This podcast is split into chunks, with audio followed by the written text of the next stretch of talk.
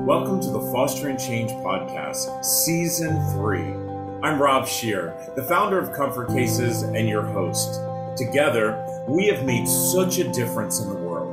We've met with leaders and change makers in the foster care system. We've met with charities and philanthropists, celebrities, authors, and so much more. We'll continue to bring you guests who will share how together as a community we can bring about change. Welcome once again to Fostering Change. Well, you know, it's hard to believe we are in another episode of Fostering Change. And I have to tell you, I have been very lucky to have some amazing guests. We have talked about some things that I think we all need to be talking about. But are my next two guests, I was absolutely excited when I saw my calendar, not only because I was able to meet them a while back, but for exactly what they do. Um, Nicole Britton is the director of development for the Twig, and Lindsay May is our is the program coordinator of the Twig. Now, before we get started, let me tell you a little bit about the twig. You know, as a kid who grew up in the system, you know, going to Goodwill and, you know, wearing the torn and tattered clothes wasn't anything out of the unusual. The children that I have seen throughout the system, um, I'm a blunt guy, and I will tell you the majority of the kids that I have been able to meet, the majority of the kids who have even entered my home have always came in wearing nothing what I considered more than torn and tattered items of clothing. I've always wondered to myself is that children enter the system because of a choice that someone else made. Remember that a choice that someone else made. Why can we not choose to give them something to make them proud of themselves? And I know that our proudness comes from within, but it also is shown by our shield. Ladies and gentlemen, I am so excited to introduce you both to my friend Nicole and Lindsay from the Twig. Good afternoon, ladies. Hi. Thanks, Rob.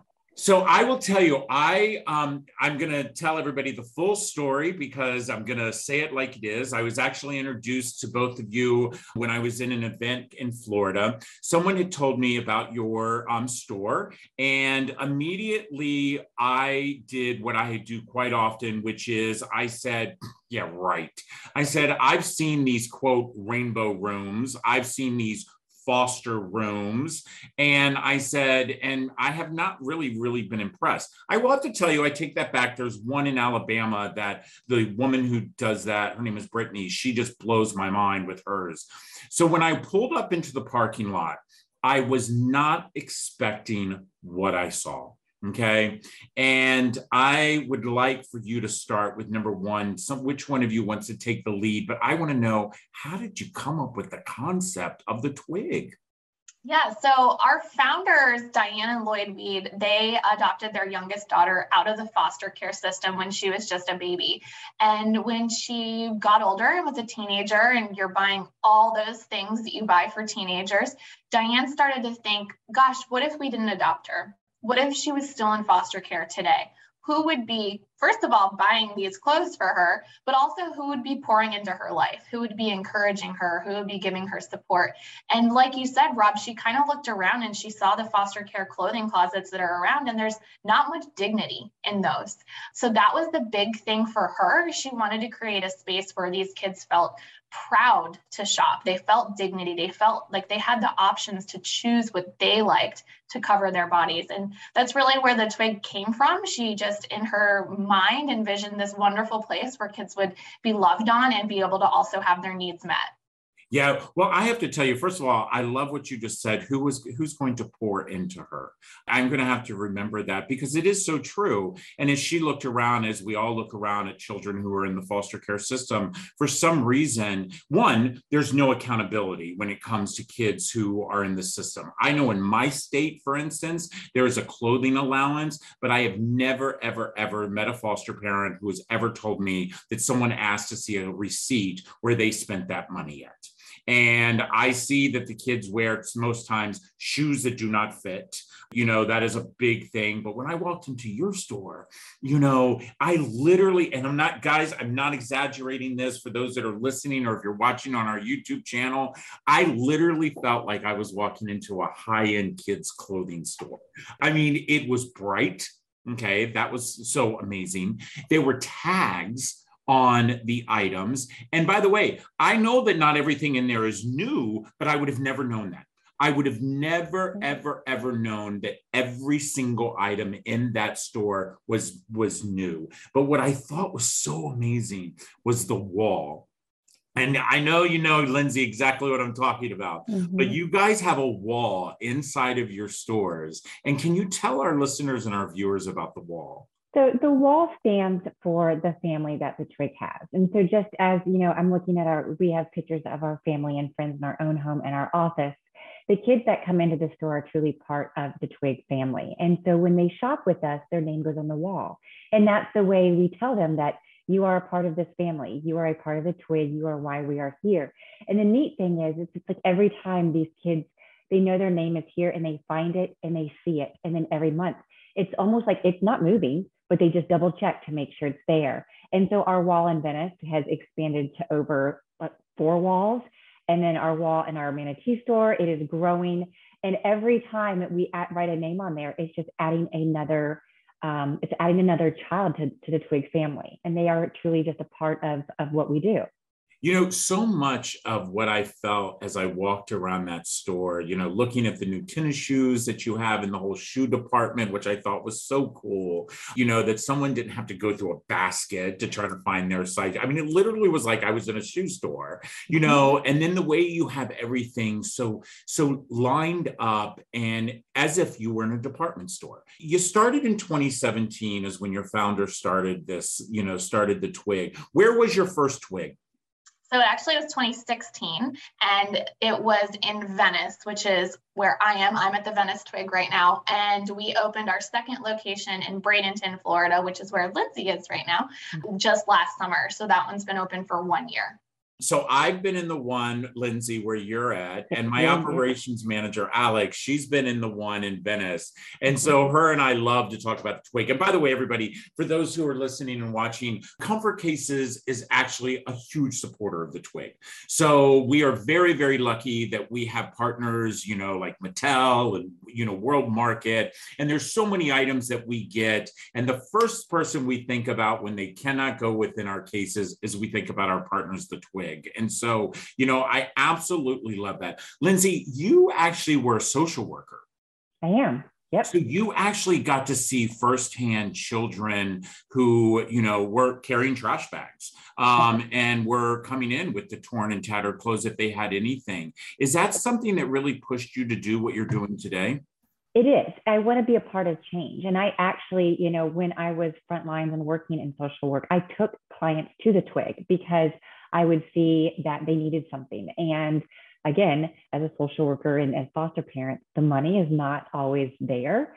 But these kids, as Nicole said, they deserve so much. It's not by a choice that they're in the position that they're in, and they deserve to have anything any other child would have. I wanted to be a part of change. I wanted to step into something that really provided and stepped in the gap of where child welfare has. And so that's the fun thing about being a part of the twig is that I get to see kids walk in, and I've had kids that have walked in in pajamas. and from a foster mom who literally had them brought the night before and they showed up in their pajamas. And so they left here in full outfits with, with shoes and with undergarments and with toothbrushes and hygiene products. And they left in full outfits to get them through a few days.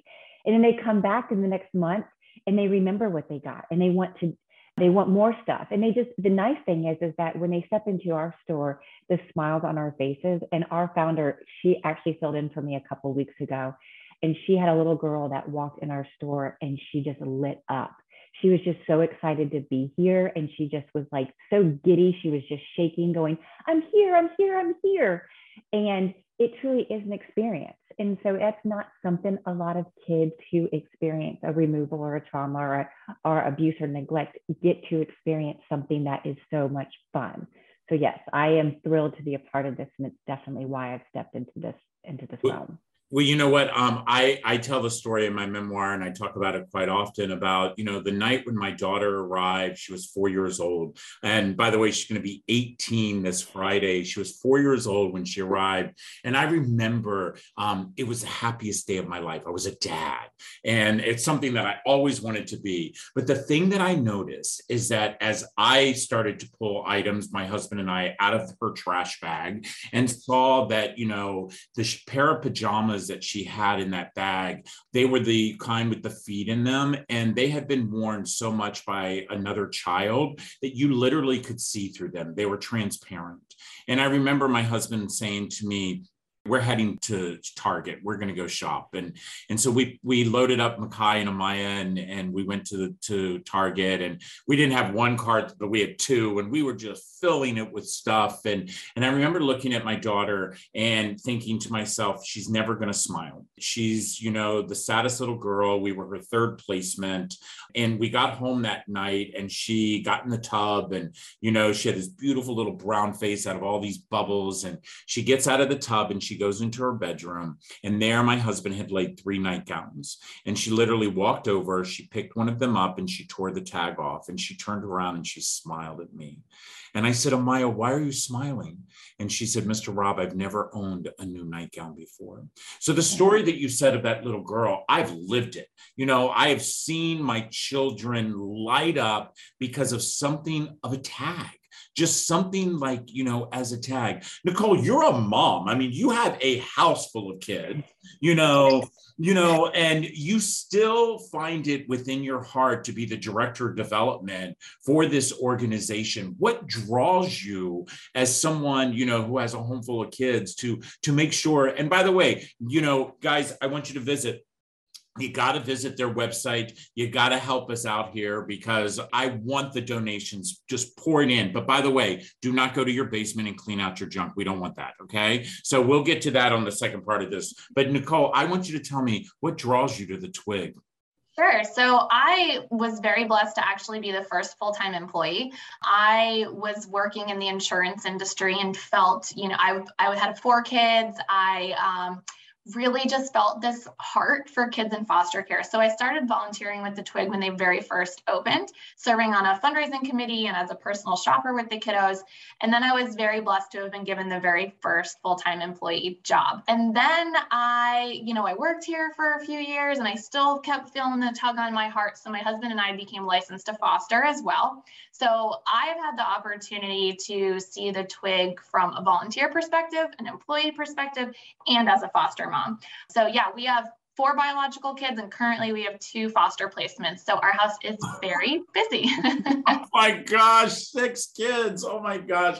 I love that. I love that. Take it from a dad of five. Um, you know, I first of all, I don't know how you do it. So I have to tell you, I'm very, very lucky. I have a stay-at-home husband, and so I'm able to do what I need to do because I could not imagine both of them. Listen, everybody, we're going to take a quick break. Again, I have said this time and time again. How do we become become good humans is by lifting other humans up and by helping children that's an investment in your future, my friend. It's an investment in your future. And we will be right back.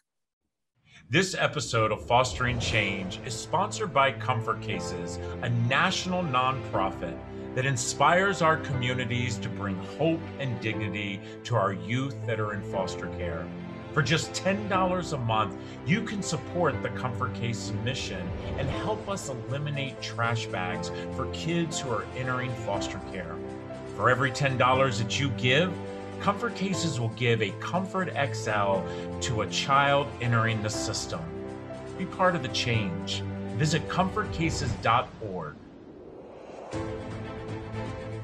Well, you all know that I love a good conversation, but what I love the most is when you're actually able to support other organizations. Okay. Um, that is something that I really think we all need to do. You know, I remind people that when children do enter the system, the majority of kids are given a trash bag.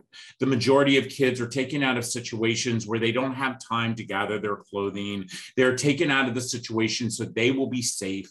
Um, and then social workers are doing everything in their power hour to make sure that they give them something. Well, you know, in Florida, they've actually changed that up. You know, there's actually two places in Florida that have opened up the most amazing store, which is, I, you've heard me talk, it's called The Twig. And I'm very, very lucky to have Nicole, um, who is the director of development, and Lindsay, who's the program coordinator here with me today. And as we were just talking about the faces that we see kids, um, you know, I'd like to talk about how people can get involved because I'm going to tell you something. Um, I know for a fact that people that listen to our show and actually um, if you're listening the first lady of north carolina absolutely loves our organization they need this there okay i want to see other places in throughout our country duplicate and I mean literally duplicate. I'm not saying let's do what they already did because I'm going to tell you something. We already know it doesn't work. Duplicate what you are doing. Because when you said to me earlier, Nicole, it's about dignity. You know, we talk about that at Comfort Cases, giving hope and dignity. This is truly giving dignity to a child. So, first, my first question is Lindsay, how often do kids, can kids come to the twig to shop? They can come on a monthly basis. And one of the ways in which they even hear about us is new placement appointments. So they're uh, within 24 hours, 48 hours of the child entering a home, we offer up a chance for them to come in and get get going on this, on, on what they need. So make sure they're not having a gap in their clothing so they can go to summer camp, they can go to school, they can have uh, clean underwear and pajamas and stuff like that. But then on a monthly basis, they can come into our store, get seven items of clothing. That includes a pair of shoes, socks and underwear do not count towards that. Every month we have bonus items that they get to choose from. And as always, we always uh, want them to take books.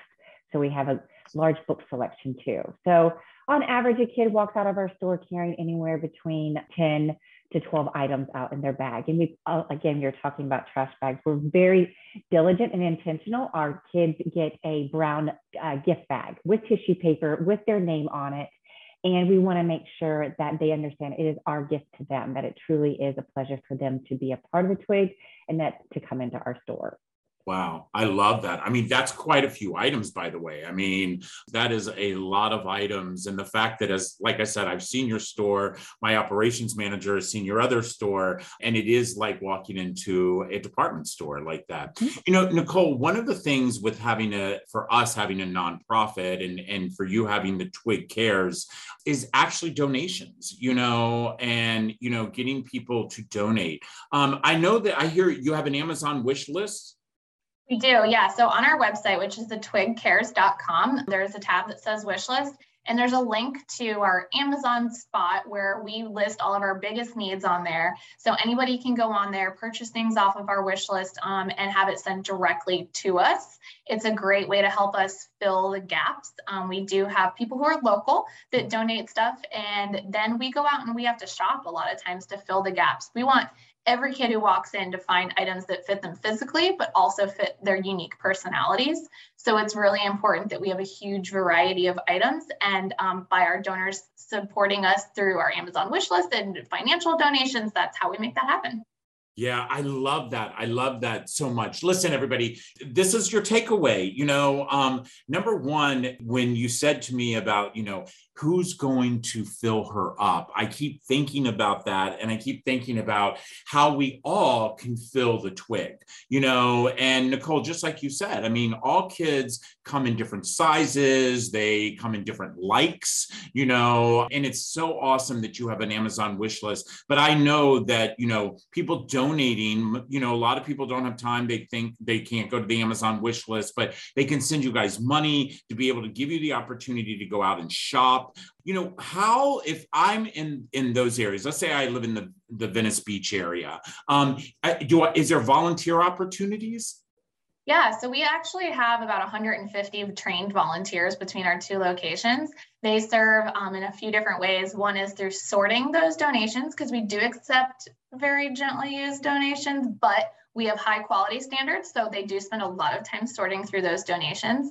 They also serve as um, our inventory crew stocking the store, and then we have volunteers who are personal shoppers who get to hang out with the kids when they come into shop, help them find items that they love, and really be those adults that are pouring support into these kiddos.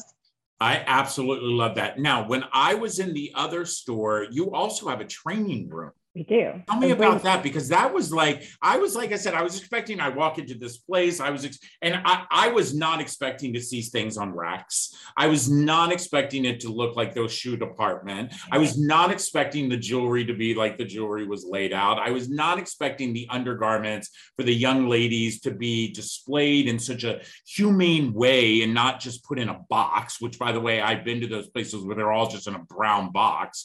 So I was just expecting that, but then on top of it, you had this training room that you use. We do.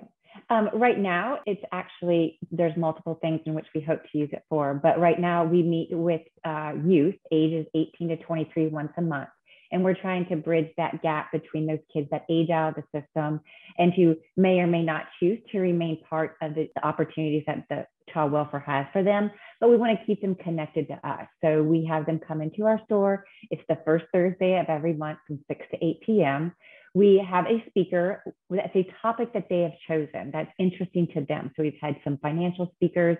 Last month, we or this month, we had a car maintenance. And so they actually were looking at the cars under the hood, giving them routine car maintenance help. Um, and then they get to have dinner with us. And then they also get to shop.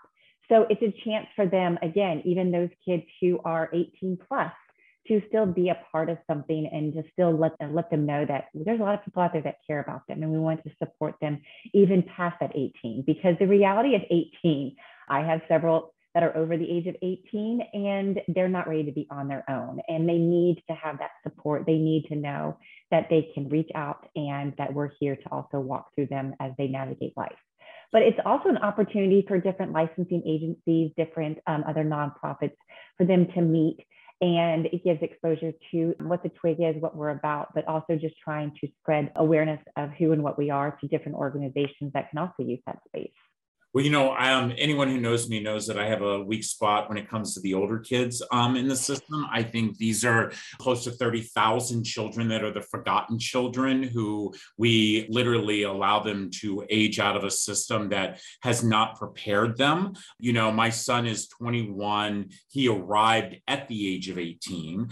And, you know, he was having dinner with his dad and I the other night, and he was, he just finished his sophomore year in college. And he said, Pops, he says, I, I don't know where I'd be right now if, you know, when I aged out, if I didn't have you and dada. And it's like, you know, so knowing that you are doing that, knowing that you're giving them that, that portion of hope. And by the way, I want people who are listening today and watching to, to understand what Lindsay has said. You know, she said that the children um, don't want to be a part of the system any longer. So, so let's realize that in every state it's different. And children by the time they're 18 because we haven't given them the support like the twig gives them that we have not let them know that they are loved by a community that by the time they're 18 years old the only thing they can think of is that escape. How do i get that? So far away from all of this that has just caused me so much trauma and that's why they they step away. And and you know i love the fact that you open up that door from that 18 over because as you you said, those kids still need, you know, they they still need help. Um, you know, I, I'm going to end this with I have a I have a question to ask each one of you, so I want you to think about this. You know, Nicole, if there was one thing that you could change, one thing that you could change, especially you being a, a mother who has fostered and you know seen from beginning, but if there's one thing you could change within our system, what would that be? Oh, that's a big question. if I'm going to be completely honest, we need better support of our community based care companies, agencies that are putting these kids in foster care, supporting those case managers. Um, we see case manager turnaround is we we go through so many case managers. The work that they do is hard um, but as foster families we need great case managers to support us and what we're doing. So overall support in general more funding we can get for our agencies so that they can properly pay their case managers so they can do their job well i think trickles down. That makes a big effect on the foster families and on the kids that are in their care. These kids have no stability. So when you're talking about changeover of case managers constantly it's kids just thinking thinking, oh, there's another adult that's come and gone from my life, right? So if we can have some consistency with that, it would be huge. Oh I have gosh. lot answers, but I'll stop. I love that answer. I love that answer because that is so true what you said. You know, number one, it starts with funding. It is absolutely unbelievably ridiculous that the most valuable, valuable thing that's in this world is our children.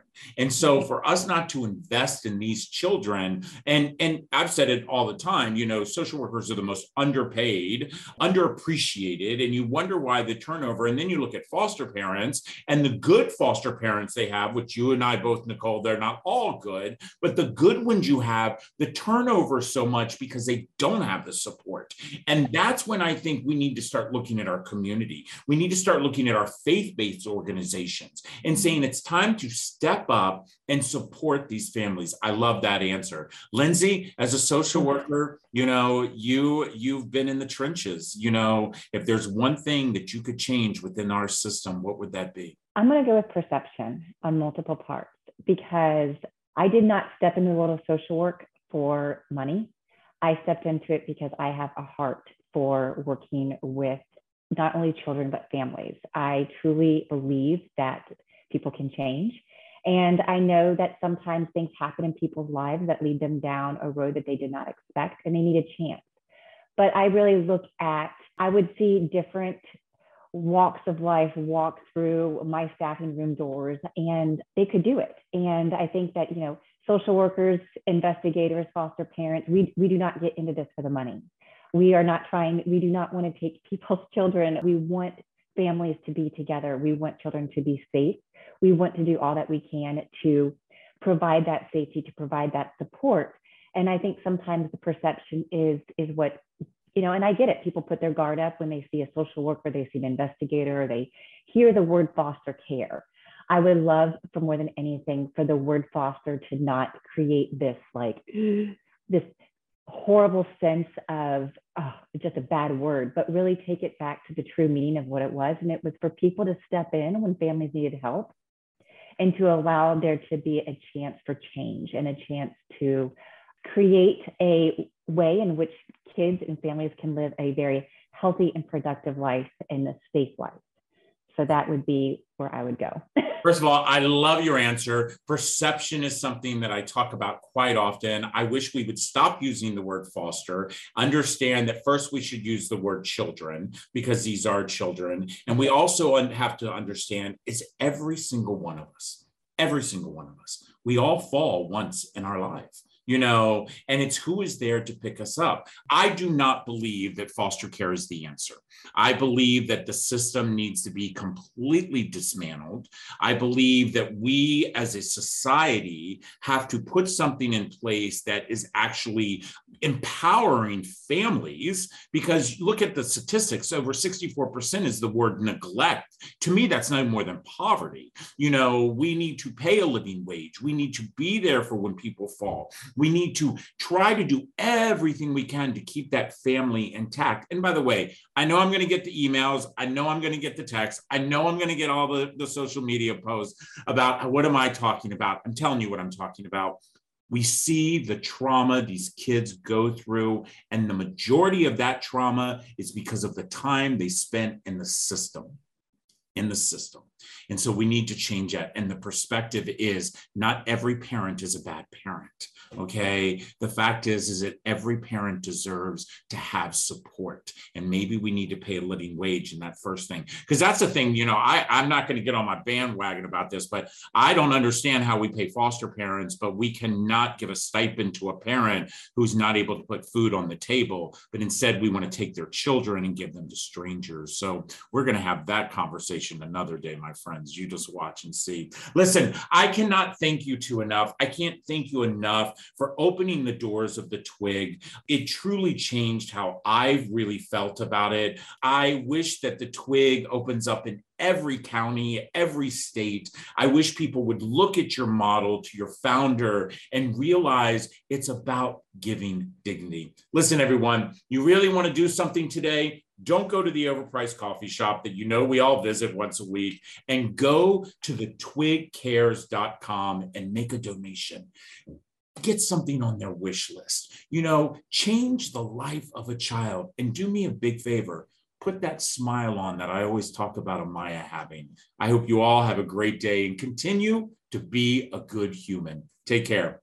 Thank you. I want to say thank you to each and every one of you for listening or watching the latest episode of Fostering Change. All of us on our team hope that you have learned something new today and have been inspired to be a good human. Now, just a reminder that you can always find Fostering Change on your favorite channels on Google, Spotify, iTunes, YouTube, and others, including, of course, comfortcases.org. I want to give a big thank you to all of you for joining us each and every week. And a reminder that if you have a suggestion for a guest, or maybe you might have a question about today's podcast, or are interested in becoming a sponsor of Fostering Change, please don't hesitate to email me personally at fosteringchange at comfortcases.org. Now, that's it for now. Thanks again, and we'll see you next Tuesday. Take care.